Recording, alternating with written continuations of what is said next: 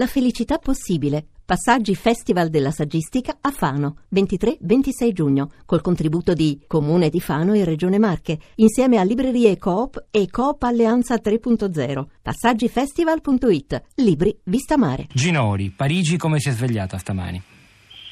Ma Parigi eh, in, queste, in, queste, ore sta mm, cercando di capire appunto questo nuovo attacco cosa significa. È un, un attacco che mm,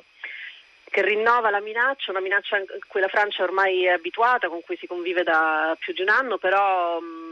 eh, l'impressione è che eh, ogni volta eh, è una nuova paura, un nuovo, eh, nuova, um, un nuovo timore che si insinua nel, nel paese. Questo dei, dei, poliziotti non è certo nuovo, ma è nuovo la, la modalità. Eh, ci sono tanti simboli, questo commissario che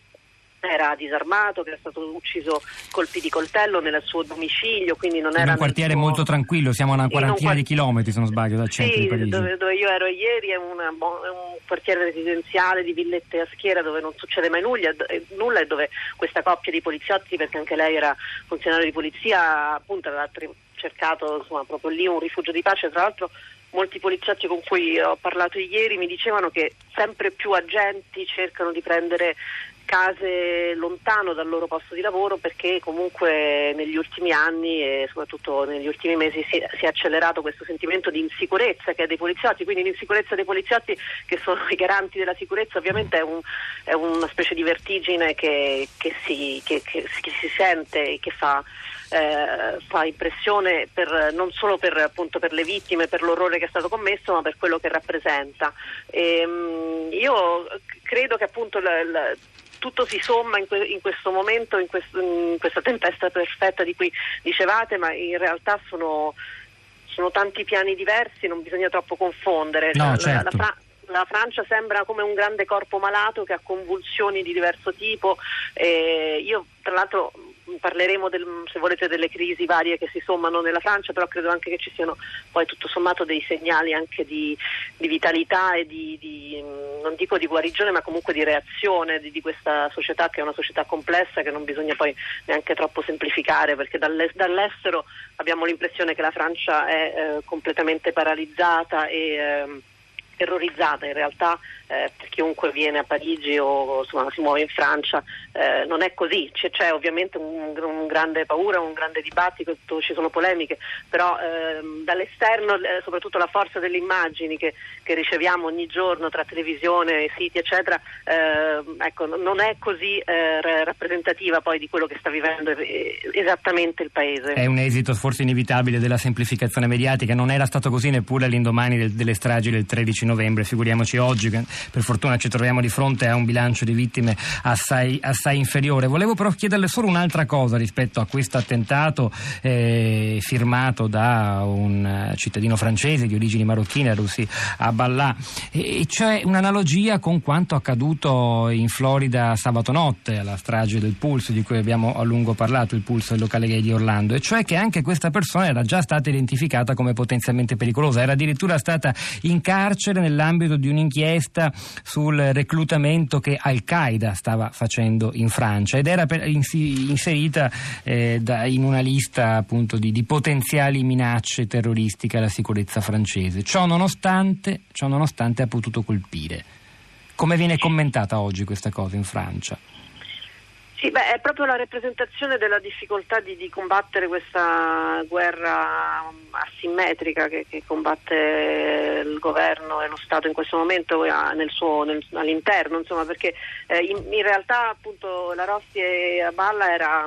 eh, individuato, era, si sapeva, non, non era assolutamente diciamo, insospettabile, era stato già condannato per fatti di terrorismo, non per fatti di piccola criminalità come è stato magari per altri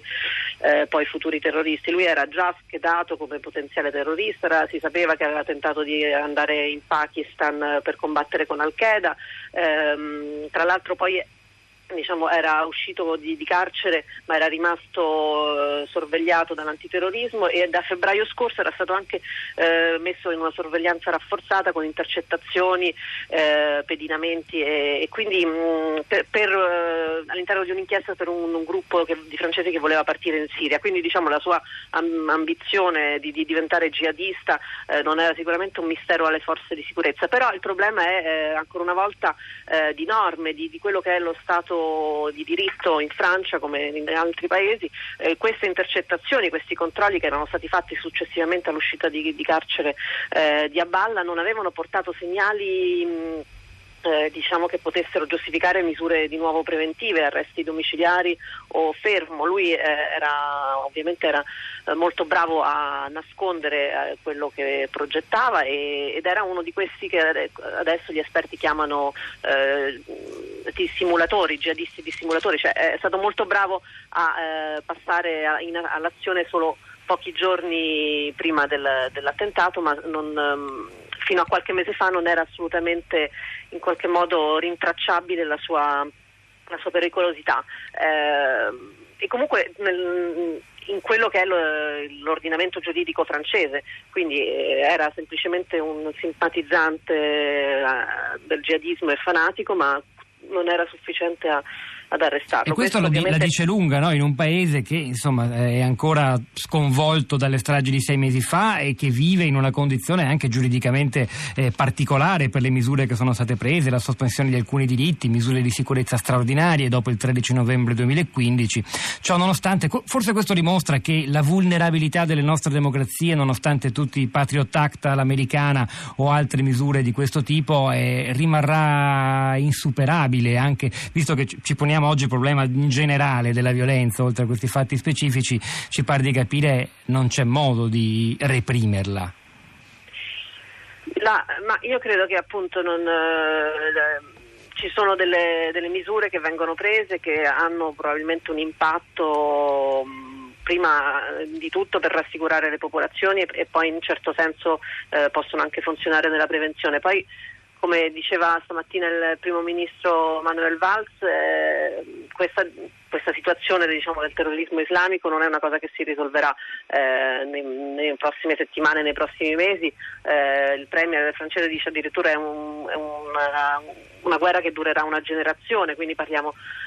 di 15-20 anni, è qualcosa diciamo, che è, è ormai radicato nella società eh, in, in, questa fase storica e quindi si affronta anche in, in, con mezzi che non sono solo appunto di, di, sicurezza ma anche culturali e sociali.